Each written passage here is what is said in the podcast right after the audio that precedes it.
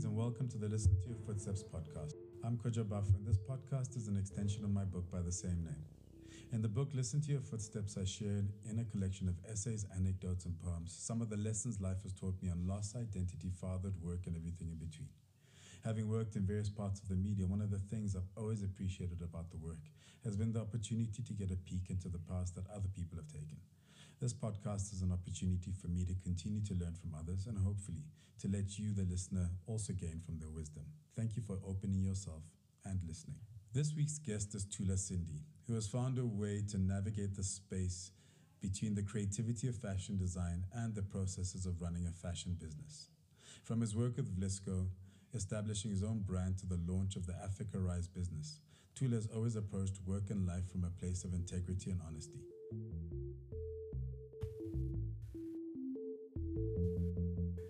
So first of all, thank you for joining my podcast. I think as you as, as you might have realized, it's it's it's literally just a conversation, and it's an opportunity for me to kind of get insight into thinking, journey, that sort of stuff. Um, so so the place I want to start. I mean, I I have a I usually have a very cheesy place I want to start, but. It, uh, which is my usual line is, "What did you want to be when you grow up?" hmm Well, geez, that's so hard to tell. Well, I always wanted to be in the arts, something artistic, you know, because I'm from a very creative family. Um, so I knew I wanted to be a fine artist, maybe like a sculptor or a painter. Um, but at the same time, I like making clothes. I used to like play with dolls and stuff. So it, was always something on the creative side. It was always does always decided, you know. So I haven't really moved away from that. Um, I studied fashion. Um, well, I studied fine art at the art school for high school, and then I just decided to go into fashion because I really, really like it. I honestly do. It's so much fun. Um, but yeah, I've lived a very linear life, not very exciting. but how how do you get to fine arts? I mean, considering we're, you were growing up in a time when, or you were growing up in a time when those kinds of careers or those kinds of opportunities were not, you know, they, they were not, they were not well known. I mean, a lot of us, it was, it was particular environments. You know, you saw the doctor, you saw the teacher, you saw the police person. Um, how how do you then go? Okay, fine arts is actually a thing. Well, I'm from a very kind of different place. I'm from Klerksdorp in the Northwest, and my family are Seventh day Adventists. So it's a very different type of upbringing, uh, very different. Yeah. um, in a good way, actually. It's like um, very open minded. And um, like I said, most of my family, I had an uncle who was a very well known musician. Um, my grandparents were artists. You know, yes, they had their day jobs, but you know, they were also artists in terms of like painting and crafts. And also on my dad's side, uh, my dad's mom was a businesswoman. She sold vegetables and whatnot. Mm. And um, so it was a very, very, very different environment. So even when people talk about this whole teacher, doctor, lawyer thing, it didn't really relate to my context. And um, that's why I always talk a lot about how a family is its own universe. Yeah. You know, you can create your own universe no matter what society is doing outside. What you guys decide to do in your home, that is the world for your children. And for me, it wasn't even. It, was really, really easy. Honestly speaking, it just you just have to be good at it. That's all my parents were saying. That if you're gonna do this, you just honestly have to focus on it and be the best you can be at it. But even all of my cousins now, they all do different stuff. Filmmakers, musicians, photographers, electricians. We all just did what we liked to do, but you have to be good at it. That's the only thing. mm. I mean, I like that idea of a family being its own universe because I think also what happens a lot of the time is we look at we look at the external and we use the external measures and the labels and what is how you live your life and how you don't live your life and we bring that and apply that into into our own spaces and that has the potential to totally stifle you know stifle the the real potential that each individual has within that universe that you're talking about No, absolutely. You know, and um, I mean, it's it's it's influenced a lot of just my personality. Um, some people find me quite bizarre because I really like I like fashion. I like working in fashion, but I don't like things like I don't like fancy cars or big houses or glamorous things. I find it quite silly, you know. Um, but I love beautiful clothes and I love expensive clothes. But it's I like what I like, and it doesn't have to fit into what you think a fashion mm. person is or what a fashion person should like or appreciate. Um, but if you're from like a very bizarre family to start off with, it's just it makes everything else a whole lot easier, you know. And um, yeah, I'm from a family of individuals, and uh, I don't even think there's a black sheep in our family. I think maybe that one cousin who went off to be like a lawyer was the black sheep. I think. Well, I always yeah. joke. I, I, always joke and say I'm the white sheep of my family, and that's just because I'm the only one who had a European mother. You know. Yeah. So yeah, even even even those I think even those labels like the the black sheep, the white sheep. Um, a friend of mine recently put out a, a uh, he, he posted a quote around being weird, and, and saying that if you're labeled weird, you should actually take you, you should you should be glad for being labeled weird because it means that you the way you live your life and how you how you approach things and how you view things is in a way original.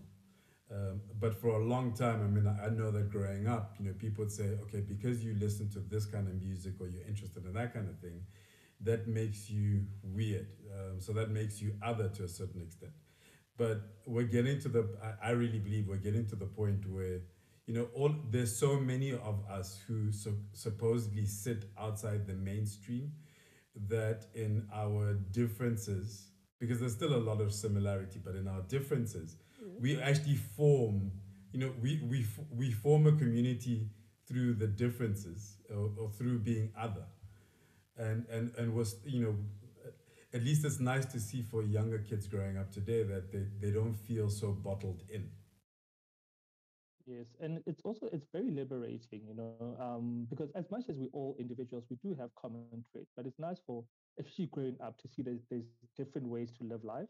Mm. Because I think a lot of pressure comes from thinking there's only one way to be or one way to appreciate stuff or one way to experience things, and it's not like that at all. It's not like that at all, and you just want to, especially for like young teens, like you you you're raising young kids, and you just want to liberate them as soon as possible that you are you. Nobody will ever be you at this moment doing this, coming from this family. So you can't even possibly compare yourself to anybody else. The the factors don't line up, you know. So it doesn't matter what Bobby or Kathy are, are doing next door. They're not you in the best mm. possible way. So you just have to do the best with what you've got. And that for me has been my life. You know, I've just done the best with what I've got. You know, all the natural gifts, the unnatural gifts, all the opportunities, everything that's possible to do.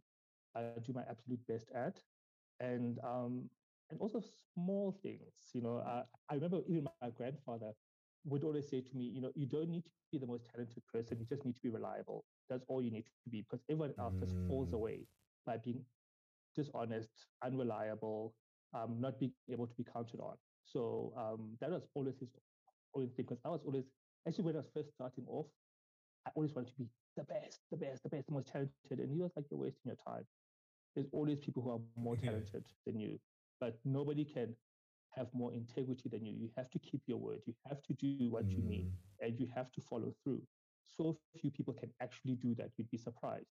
And I always thought this old man is just being really like, really trite, you know. But it served me so well, honestly speaking, because especially in an industry that's about production, about delivery, about satisfying customers, you just have to keep your word and you just keep on coming out on top and you keep to build relationships and it, it builds on and on and on and on and on. And that's actually what's kind of brought me to creating Africa Rise is having that type of reputation, especially with other designers and other creatives as well, mm. where they're like, okay, we can count on this guy. He won't run away with our money. He keeps his word. And you don't realize it when it's happening. But um, yeah, it is what it is. I mean, that's the thing that's always fascinated me about you. And I mean, when I used to have a radio show, I, I remember having you on the show and I was telling people that I'm, I'm going to talk to Thula about entrepreneurship. And and the misconceptions around particularly small business and entrepreneurship, like in this country. Um, the this the, this kind of uh, you know, I, I, when I had you on my show, um, and and I, I was telling people that look, I'm going to talk to Thula about entrepreneurship, and the narrative that's sold around entrepreneurship in this, particularly in this country, like you know, to be an entrepreneur, then you're going to become a millionaire. And, and because of that, I've always just been fascinated by I've been fascinated by that aspect of your journey. And I think I think you've just explained it where, you know, what you're saying about your grandfather. Because so many people can be, you know, we have the geniuses, right? Uh, but a lot of times what seems to be the common factor with the geniuses is that, okay, they can create, create something that's amazing, um, but you can't count on them. and there's no, yeah. there's no deliberateness to it. Um, so when did you start to so the question I have is when did you start to kind of let's call it manifest that side of you? Because I mean you started out and you started designing and I'd like to think you I mean you ex- I'd like to think you were extremely successful and there's always been a resonance and a, a connection particularly with women with with your not just your design but the spirit and soul of what you're creating. Um, so what was that journey like? Like starting out, uh, coming out of school, and then and then that evolution. Well, like I said, it was pretty linear. You know, after I matriculated from the National School of the Arts, I went to LISOF, which is a fashion school, and the experience was pretty terrible, in a word, um, because fashion school is really kind of where you start to encounter people that really aren't as passionate about what you do as you are and you get there and you're excited and you want to do this thing and it's not the same and all of a sudden you know school is such an equalizer you don't realize that there's rich kids and poor kids and you don't you don't really realize it until you get to like college and you have to to laminate stuff and have all these Copic markers that like are like 10 grand for a full set and you're like shit i'm poor i didn't realize it because i was like at a art school where we all live in hostel and wash our shirts in the basin. You don't you don't quite realize it. No, because you lived I lived in a small cocoon and I got to college and it was pretty difficult because if you're in a trade like fashion, you know, there's inputs.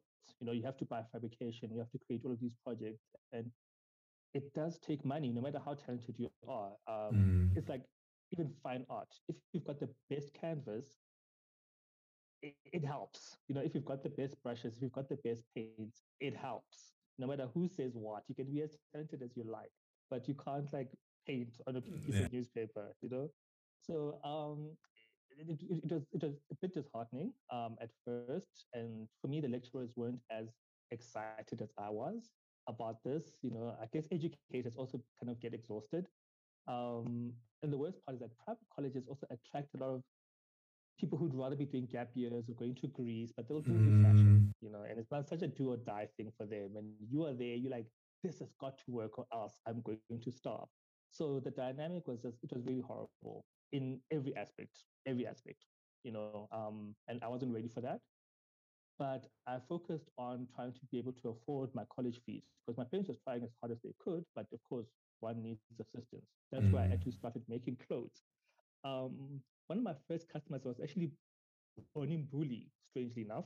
Um, I was in second year and she was shooting a TV show upstairs, some music show. And her stylist had wanted something to do with the skirt, must be more puffy. And the fashion college was downstairs. Mm. So the stylist's name was TD, I remember. She walked downstairs and she was just asking, like, is there like a fashion student here who can quickly just sew up like a tutu for me? And I was like, I'll do it, I'll do it. And yeah, then I made the tutu in like three hours. I went upstairs, I dressed her, and I was a second year dressing Bonnie Mbuli. I took the stylist number, and things just started to roll from there. Then I met Penny, and I met all of these other people, and I was just making clothes while I was in school, paying for my fees, and then I also used to go out a lot at night, a lot. you know, that I met people like Babalwa and all the girls who used to like to party and I used to make them dresses for going out.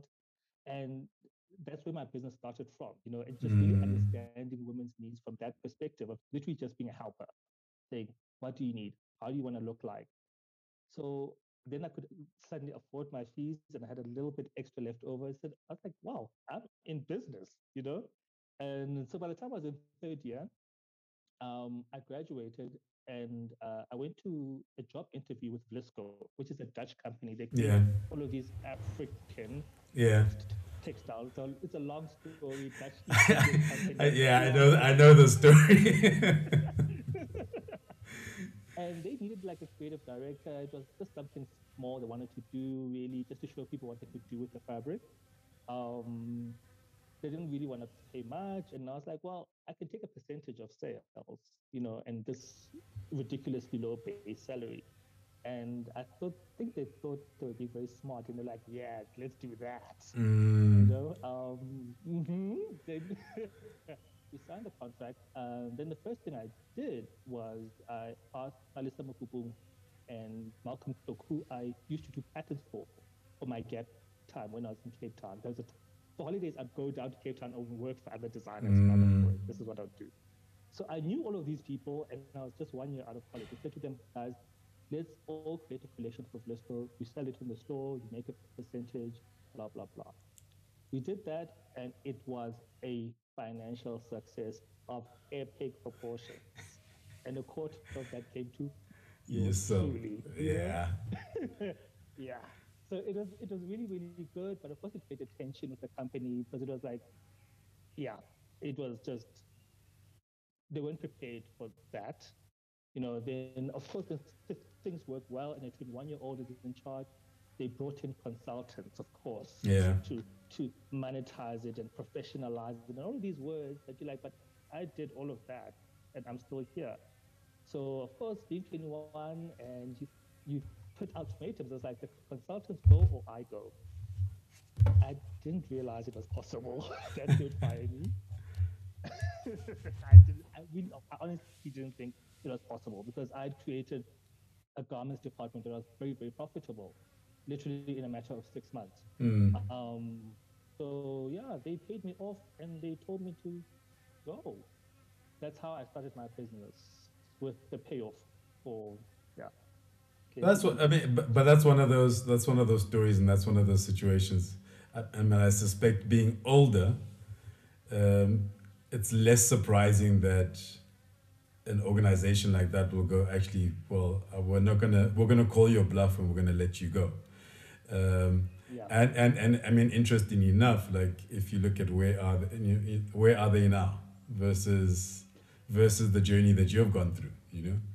Um, And in fact it, was just one of those moments where um, I want to say I, I was deeply disappointed. I was Mm. deep, it was a I grew up immediately after that because you know I'd just been hopping and skipping along, you know, and yes, fashion college was a bit of a hump, but at the same time it was like a year of being down, and then the moment I got to really start creating clothes and selling clothes, college was just I didn't care about it. It was a way for me to get the paper and to Mhm. leave, you know. yeah. So I'd just been hopping and skipping along. And then that was my first real kind of face against the bricks moment where it's like, damn it. So this is real life. So I thought, like, if you do really well and you make people money and they'll like you and they'll, you know, they want to keep you around and, you know, the, it doesn't work that way. And yeah, so it was really hard. I mean, like about six months after that, I couldn't find a job. I honestly couldn't find a job because I was grossly overpaid in my previous job, Mm. obviously. Yeah. And um, I- I just I couldn't adjust what was on offer for somebody my age with my limited experience at that point. So I really didn't start my business from a point of wanting to because I thought, no, no, let me just get a few more years. I tried to apply to the Foschini Group, all of these other places. Um, but I do also think I kept on failing that. What's that test that they make you do? Um, I, I've, I've never, team I, I've never, I've never Oh, worked in corporate, so like, yeah, yeah. But it's like this test that they make you do. And I'm like, geez, I've, every time after I take that test, um, it's like, we regret to inform you, you know? Um, because I don't think I'm a traditional team player, honestly speaking. Um, I like being the lead, but I don't like to micromanage. Um, so I had to start my business just from the fact that I couldn't find another job. Mm. Um, I didn't feel ready. Honestly, I didn't feel ready at all. But we have e- economic realities in this country that don't allow us, especially as black people, to kind of like get ready and Yeah. take two years off to find yourself. And uh, sorry, I I had bills piling up, you know, and I'd spent the money quite recklessly before. Yes, at least I I, I had the payoff, but mm, I needed a job, so I created my own job. Uh, what was because I it, it feels like there's there's various let's call it various chapters to your business, right? So there's Thula Sindi, your business when you you know you created your own business, you were providing, uh, you, you were designing, running fashion shows, doing collections, etc., etc., and you had clients, um, and then you started opening up, you started opening up stores um, standalone stores. so you made that transition, um, and then all of a sudden it's Africa Rise. So what was that? What was that journey? Um, and I asked this kind of having having some knowledge and some insight of that journey, but it's important to also kind of reflect now that we're where where where you are now, right? Uh, because the last time you and I had a conversation was you were busy shutting down shops and trying to navigate a very difficult a, di- very difficult partnership in a very difficult situation so what was that journey from okay i'm starting my business and i'm building my collections to i'm opening stores Thanks for that, because most times people actually gloss over those steps, and it's like, oh, and one day I woke up and I had shop stuff. But when I started my business, um, my first decision was that yes, I had private clients, um, very well-known private clients, and others who weren't well-known. But I realized early on that creating stuff individually for people had a very low ceiling. You know, you're not only selling a product, but you're selling your time. So you have to consult with them. You have to, you know, make them stuff and run and do all of these things just for one person. And there's only so much time in the day. So I would never be able to scale the business up if I continued to interact with people at that level, you know, being a client-based business. I wanted to be a product-based business where I can create the item in my own space, my own time, you know, and create productions of that and then put that in a store. But of course, I didn't have money to be to have a store or anything like that. But I had enough capital to start a ready-to-wear business, which is Yeah. what my dream was. And I was doing ready-to-wear at Vlisco already, so I knew that I've got a capacity for it. Mm. Um, so what I decided, um, and at that time, strangely enough, Athi-Patra Ruga, who is a very well-known famous artist now, was a fashion designer as well. We were like contemporaries. Me and him were designing together. He had his own line, I had my own line. And there's a store in Rosebank at the News. It was called Labelle. Yes. Um, that lady had really interesting clothes from like across the world, and she said she would stock our garments because we'd gone into the store and said we've got really beautiful things. We showed her and said, "Can you put them in your store?" And she said, "Ugh, "I don't stock South African brands, but your stuff is so well made, so I'll put it in the store." By the way, I can sew like crazy. Like I can sew. so that's what, that's how we started. And um, the moment you disassociate your garment from yourself, um, you can literally price it at any price because you know the issue with client business is that somebody walks into your space, they see you're in a little one bedroom flat in Westdene, you know, so they kind of like bargain you down and things like that. But the moment you're in that same one bedroom flat and you create something that is gorgeous and worth eight thousand rand market, you know, and you put it in a store that has things that are double and triple that price, mm. but equal to quality, and you put it in there away from you, all of a sudden somebody can walk into that same store and purchase that garment for that much, you know, and you didn't have to interact with them or anything like that. So that's how then I had enough capital to go into the next move, which was having my own physical stores, because now I was stocked in the Edgar's stores. I did that Edgar's deal, which was really, really good at that time. And I had 36 boutiques, which I was stocking. I opened an online store. So I had all these other places now where I was selling my ready to wear. And that's how I made enough money. But when I wanted to go into a physical store, I had two choices. Do I do something small and cute? Or do I get a partner and do something really big, really beautiful, and blah, blah, blah? Of course, I made the wrong choice and I went with a partner. that was a nightmare. That was a nightmare. Um, and it's got a lot to do with the kind of capital that's available in this country, Mm. um, the types of people who are willing to invest in smaller businesses are either thinking really small or it's, it's dirty money or it's just people who aren't honest about what they're doing. You know, we really don't have any type of infrastructure for any kind of good type of investment. Yeah. You know, and I learned that the hard way, you know, and um, I had to detangle myself out of that legally and it cost me a lot. I had to close stores, I had to do all of that type of stuff. Um, but it was also another hard lesson. Those, see, the Vlisco thing and the partner thing, those are my two hard lessons in this world. Um, but the nice thing about all of these things, you know, if you hire the right lawyers and eventually hundreds of thousands of rands later, it does get resolved. But it, look, it, it, it feel it feels like expensive lessons, but it also feels like you have you have learned particular lessons that that few of let's call it your contemporaries within. When I say contemporaries, it's it's it's more the fashion designers that you started out with, because when I look at you now, I don't see you just as a fashion designer. Right? Uh, it's you know you you for me you're more than just a fashion designer because you know because because you're creating you know you're creating you're, you're creating so much And that for me was really honestly the next step. I was like, I've had my own stores. Um, there's no one coming up behind me.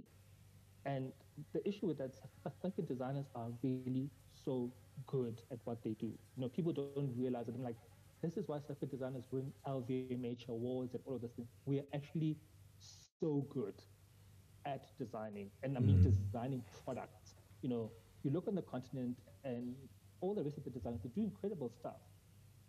You know, people like it on Instagram and oh, oh, oh, but it's not product.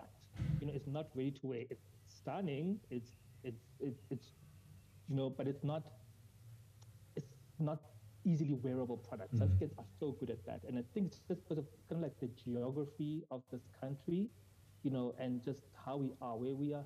We are isolated as a country, but also we are still connected to the world. So we create this kind of bizarre alternate world. That's why I mean, like even our music catches on so well, our dances, all of that. It's like we're weird, you know, in a good way, where we create stuff because it has to sell, because we're in a tough economic place. Mm. But at the same time, we have to be creative because we cannot compete against the bigger businesses. That's why we're always creating new music genres. You know, we're always creating these new little dances and we've always been good at it. I mean, like even from Miriam Makeba, we've always been good at trends. We've always been good at that type of stuff. So second designers are very good. We just need to monetize what we do. So being me being me, I thought, you know, there's so many people with money inside this fashion industry that can, you know, create all of these platforms very easily. They can create multi-brand stores easily. They can fund the right people. But it just never seemed to happen until I was like, you know what, I'll have to do it myself you know, I have to create a place where South African and African designers have got access to the market because that's the missing element in everything. You know, Mhm. um, we're still being treated like a cottage industry, and it's it's so infuriating. You know, and it happens even at the highest levels where you can go to the arts and culture and they'll talk about, no, why don't you put your stuff at the you know the weekend market, like the flea market? I'm like, are you people nuts?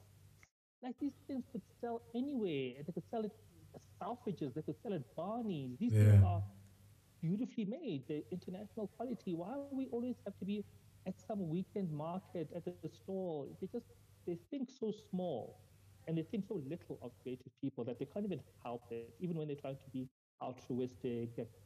It's like this thing of the Lokshin economy. It makes me so sick. Oh God, I hate it so much because you're like, why is it still a Lokshin? That's Yeah. the first problem that you need to go and solve, you know? And there's no businesses in residential areas, you know, unless it's a convenience-based business, like, you know, like a garage or you know, Yeah. something that's residential. The Lokshin is residential. Mm. Same as Rosebank, same as Parkhurst, it's residential. So if I want to have a Rosebank, I mean a, a restaurant in a residential area, that's cool. But you can't say I must going and sell clothes in a residential area. That's ridiculous. Mm. It's, it doesn't even make sense when we know South Africans buy clothes in shopping centers. You know, why can't we even just have a small percentage of this market that's worth billions, you know, and it's, I had to do it myself basically. Yeah. So, yeah. Um, how did you how how did you decide on on who's kind of part of Africa Rise? What was what was the thinking and the strategy behind that that space and that store?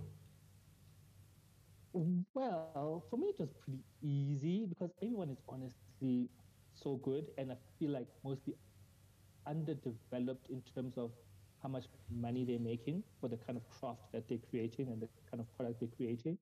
I mean, I mean, from Palesa Mokubung to David to the Ditsala accessories, like all of these people have great products. You know, and yes, they've got their own stores, they've got their own networks, but there needs to be more and more and more because the way African shoppers are, if you go to Sandton, you will never go to Rosebank.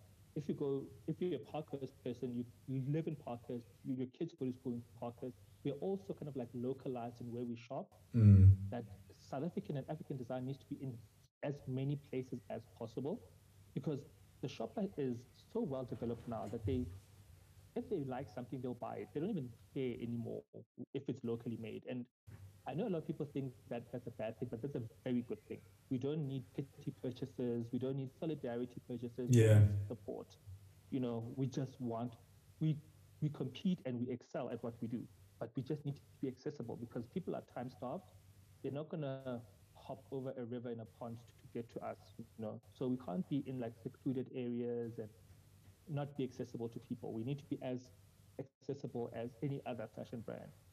And it sucks that an Australian company can just come to South Africa and open 10 branches and it's normal.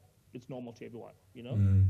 But for us, we have to take the little steps. We have to have hands held and see how we can make it work in the market. Whereas the only thing that makes the market work is money. If we have enough money to be in five or eight or 10 different locations in this country, it, we can actually make money from this thing. So it's easy to decide which designers to put in. They're all Mhm. good, you know. So I just have to take off the top, the ones that we can contain inside the store, because we have a very limited space. Yeah. Um, but we do have the online store as well, which has even more designers. And we've got three branches now um, Joburg City, Sandton City, and Menlyn, Pretoria. We're hoping that, well, COVID did us a number, but maybe in the next two years, we could have two more branches as well. Just to service, especially like the Durban area, maybe Bloemfontein as well. Uh, not sure about Cape Town. Um, yeah, but yeah, Bloemfontein, mm, Limpopo side perhaps as well. Or yeah, I'm still in the thinking process of that. Mm.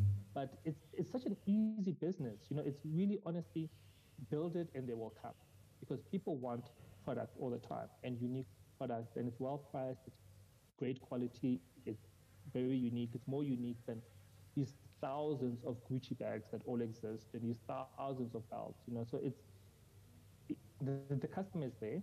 We just need financial support, nothing else. Literally, Mhm. like government needs to give us money to do this. But in lieu of that, we're doing it ourselves. And the designers are good, and um, the customer is responsive, which is the most important part. And Absolutely. we keep growing. Yeah. Do you still have time to design? I do. You know, the thing is that the way I've created my business is that I'm not necessary in any shape, way, or form. I only work four days a week, you know, um, three sometimes. Um, I have a very good, good team that takes care of a lot of things in terms of the retail side of the store, in terms of the production side, you know, and the manufacturing. I design every single garment that is Thula Sindi is just designed by me, you know, because that's the easy part, you know, that's the dreaming up of things part. And you can design an entire collection in a single afternoon. And um, that's always one thing I've been good at. I'm very prolific in terms of what I can do in terms of design. But I've got a great management structure. I've got staff who've been with me since I started, since day Mm. one. Um, and at least luckily I've been able to retain them to a point where it's almost like they can read my mind. And that's what's made this fun. And that's why people always say, oh, but you're always so busy. No, I'm always at home or on Twitter or playing Street Fighter. Or yeah, I Mm. don't like being busy. Um, I would, if I was from a wealthy family, I wouldn't work. I don't like working. You know, it's just the fashion is the thing that I enjoy the most mm. if I hmm. have to do something. But yeah, I try to create a, an environment at work that's really easy. Like my staff, they work one week on, one week off, so they can also follow their own passions with the stuff that they want to do. And um, my production staff works four days a week, so each weekend for them is a long weekend. They can do stuff at home. You know, they can visit family. You know, it's I don't know. It's, it's for me. It makes me feel proud that my staff is like, oh, we earn more than all of you other garment workers, and we only work four days a week. Yeah. You know, and it's it's cool. I just want to create my own universe. I'm that type of person. I I'm not happy with how things are. I've I've never been. You know, and somebody says that's just the way it is. I no, I reject that. I just want to create my own world, and so far it works. You know, it's been a tough two years with COVID. Uh, very, very, very, very, very tough. But luckily, when you're creating a specialized product um, and you're in charge of the production and you're in charge of how to change what you do and how to make it relevant, um, it makes it a little bit not easier, but at least you are in charge.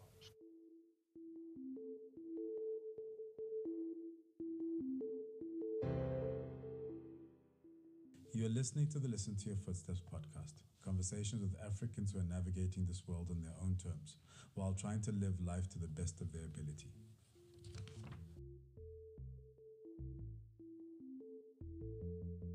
You know, before COVID, 60% of our sales were the African traveler and uh, American and European tourists. So when the lockdown happened, uh, it was a shock for us once we reopened and sales were really, really weak. Mm. Um, because we'd been operating literally not an autopilot, but you know, when the outsiders love us, you know, so we're cool. We hadn't really kind of catered solely to the domestic market mm. because we're such a strong outside customer. So we had to grow up and really change immediately and really listen to our customers. We, I think we'd somehow neglected the domestic market because the bulk of our sales were the African traveler, um, the Americans, the European tourists, mm. blah, blah, blah, blah, blah, the business traveler as well, um, and tourism on the continent alone. I mean, the Angolans, Nigerians, you know, um, that was the market. And now we're stuck with just the locals. and so, but we've now, it took us about three months to really see what do people really want from us. And I think it's got us in a much better position because now our sales are back to where they used to be and only on domestic customers. That's brilliant. Which means once we start to open up, we'll be in a much better position. Mm. You know, but it was a difficult lesson. We spent about six months way low below target and you must understand with creative people, it's such a it hurts when people kind of reject your product. And some creatives just cannot change. They cannot change especially when they look at how well they used to do. They feel like it's almost like a rejection. And mm. when you tell somebody to change like you almost you're trying to tell them to change who they are. Mm. it like, feels it feels personal. it, fe- it, fe- it feels extremely personal. Absolutely. And um, so it's been difficult to work for all of us you know? And you must understand, at, we have a daily sales report. We've got this WhatsApp group every single day. You see who sells. Wow. You know, and every day it's not you. That must you know? be that, that must be heavy too. It must be heavy. I think personally, like it must be heavy just to deal with. I mean, I mean, I, like, I, like I, I, I say, for example, so I just came out with a book, right?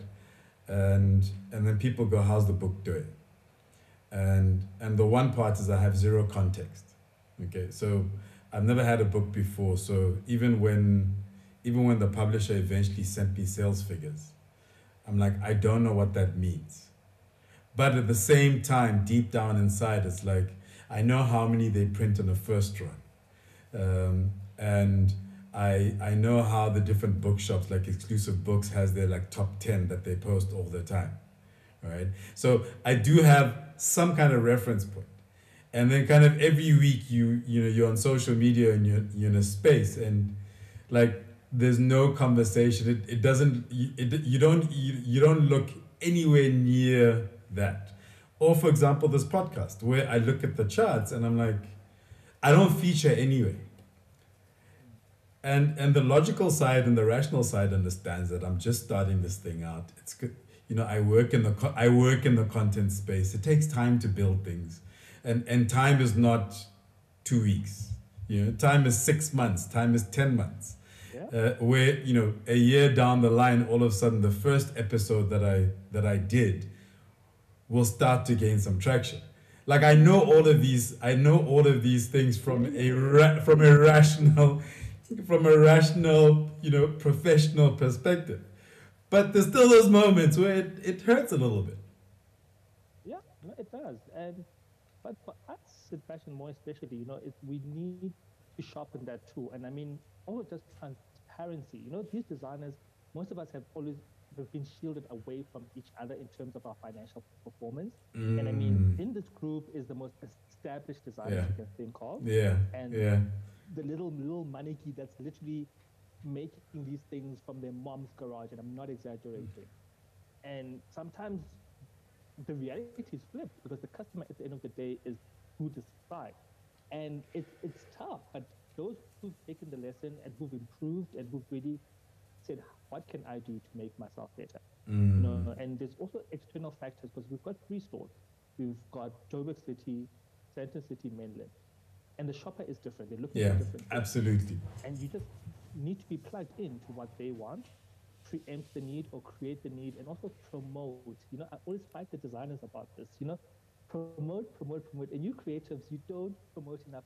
I think creative people find it offensive. They find it like it's whorish to, you know, always be talking about yourself or hawking your ways or, and it's not. There's ways to do it that I always say, just talk about what you feel most comfortable with and segue it back to what it is that you do and you try to sell because most people just don't know where to get the stuff or what is it that you make. Um, i like to actually even tell the designers that some of them are secret designers. No one knows they're designers. You look at their social media feed um, you think they're politicians you know uh, because they don't speak about what they do. They don't put pictures up of what they do. They'll do it once in a while and it doesn't even direct people to the end product where they can purchase it. We're like, here's a nice dress, but not where I can buy it or here's a link or anything like that. But I mean, like, those are all lessons that we all have to learn, and it's easier to learn together. I've learned, Yeah, um, and especially with Africa Rise, what I'm trying to do even now is that I've got an internship program with SETA where I take yet nine young designers and I put them into a store and I just accelerate them through that process because we can't afford to make mistakes, especially unnecessary teething mistakes. You know, we can't literally financially we can't afford it as young designers. So I put them through that process of saying, you don't have to go through all these small little steps. You already got a fashion education in this country. I don't know how you did it because it's so damn expensive. You know, Yeah. so it's time for you to make money from this thing. This is how you do it. This is how you monetize it, and this is how you create a business out of this. And um, so far, it's been two years of it. We're doing the third year this year. Um, I, I prefer to really just find the learners organically because you know it's the moment you do like a call to action, you get like a thousand people responding, and it's it's so it's heart wrenching. You know what I mean? To be able to say no, no, no, no, no to people who hear no every single day. yeah, So what we do usually, I just go to colleges and say, who's your best student or who's the student that you thought had promise but they dropped out. I reach out to them and say, hey, listen, I've got this program. You sort it out for six months. You don't have to think about food, transport. We sort all of that out. You've got your little stipend. All you have to do is focus on creating products that will sell and sustain you going forward. You can make them from your mom's house. You can make them wherever. They just have to be damn good. Or you can make them in my studio with our machinery and our expertise. But you can start your business literally by just having an idea. So it's been working really, really well. And um, yeah, but I'm hoping for a much better year this year. The last two years have been grueling for us, especially in retail. Um, absolutely. but uh, we're still breathing. That's what's important. Yeah, look, I mean, I, I think it's a it's a it's a journey that we are all on in different ways, um, and you know the we had the the one great not necessarily leveler because there's still privilege and there's still prejudice and there's still those who take advantage, um, but one of the things that I find is because I was I was joking with a friend the other day, and I was like, I remember 2016, 2017, people going, we need a, a reset. You know, we need a, like a control alt delete. And everybody kept on going, yeah, we need a reset. Well, we got it. What are you going to do with it? That's the question. Uh, but I think one of the one what as we close up, one of the things I actually what I love that you said and that was interesting to me is, for example, that you work four days a week, um, and and you also allow your your team that room. Um, why do you think it's important? I mean, I, I do have ideas of why I think it's important, but why do you think it's important to also be able to find find that balance? Because we all come from an era where it's like you work seven days a week and the harder you grind, the harder the you know, the harder you hustle, um, the better you're perceived to be. Yeah, well, I don't subscribe to that. I don't know if you see that I'm the gentleman of leisure. Um, I, I don't like working. I don't like also seeing people slave away for me. You know, I'm I'm an outcomes-based person. Um, mm. we, we have targets at the store. We have goals, and I understand that the people that are there also want to reach those goals. So I want to make the environment as desirable for them as possible. And wherever I can't pay them hundreds of thousands of rand, I can pay them really well, but also their quality of life can be, you know, so different from everyone else around them, mm. you know, and which is, for, for, for me, that's where it, I've gotten the most positive feedback, you know, and that's why I can retain staff because if there's a family gathering or a, a wedding or a funeral, they can leave and do stuff. They're not trapped in this thing called work. You know, so they go the extra mile for me. I go the extra mile for them, and it, it's really it's a team effort, but without it being forced. It's really we like guys. We want to preserve the way we work because honestly, we are all so spoiled. We've been doing this for 12 years, all all of us together. We wouldn't be able to survive anywhere yeah. else. yeah. honestly wouldn't. Um, so we're all heavily invested in making sure it works and it's so appreciated. You know, the other day, I was so shocked when uh, my cutting um, technician she brought me these like matric results. This was like last year. Her daughters. I was like, okay, very good. She's like, Thula, this is my daughter. Like, I had her when I started working with you. Wow. I'm like, oh damn, you did. wow. Yeah It's like, yes. It just it didn't click. She comes, she visits, yeah. But you know, you just you don't get it. And she's like, yeah. And I was like, whoa, we've been at this. Like, yeah, we've been at this. So like, just literally the first person that worked with me. Yeah. When I left, let's go. I was 22. I'm 38 now. So wow. yeah. Yeah. It, it puts it I mean it, it puts it into proper perspective, right? Because like you're saying, we we kind of we go through we go through the journey and it's often it's putting one foot in front of the other, particularly when things are tough.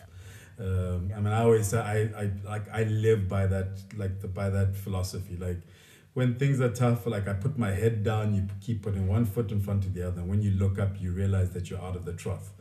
Um, but but because we don't because often we don't take that step back to look at the bigger picture we miss out you know we, we miss out on, on those very small very important i mean very important and very necessary nuances no i was yeah i was really shocked and uh, but i i've had a easy-ish progression, and I wanted I want life to be easy for other people too. It's mm. it's weird, but I'm like, if I'd be like a villain, I'd be like those villains that put everyone on holiday.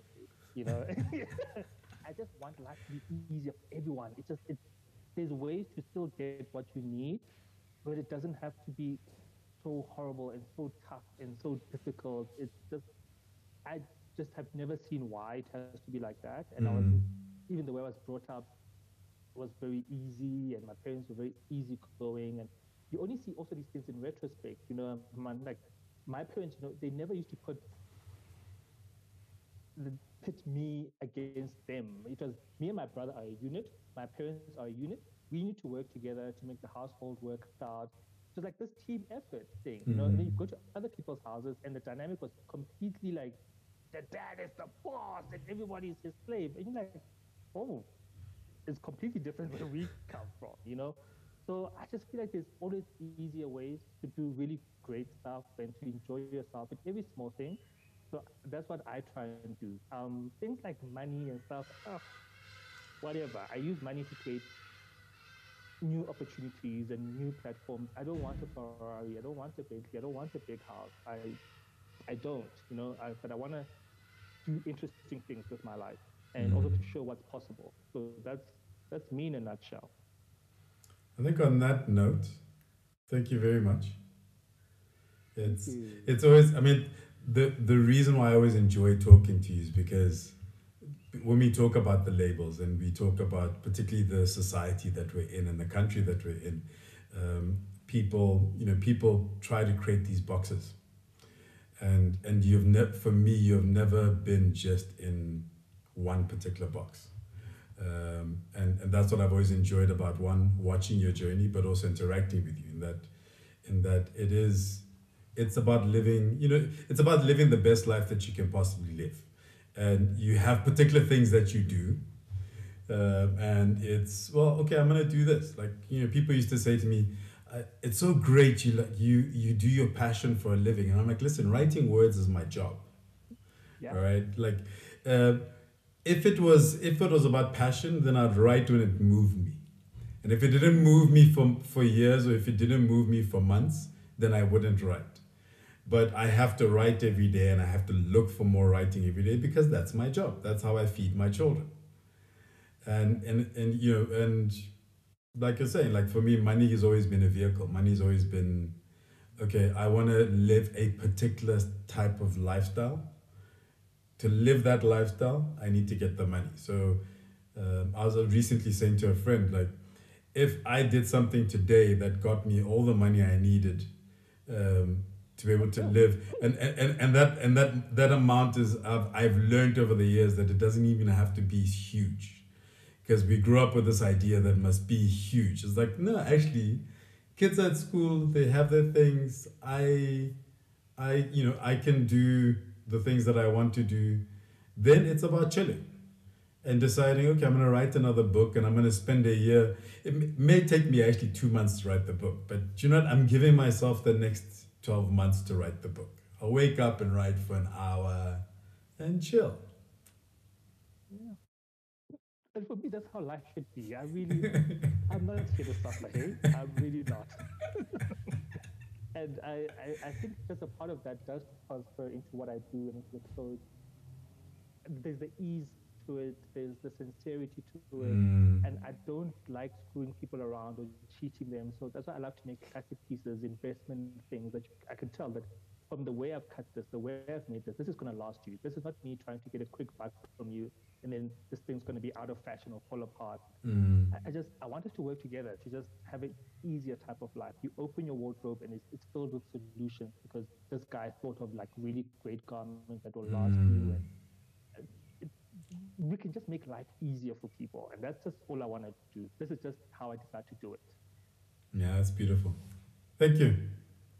Thank you. you too. Bye-bye. Bye.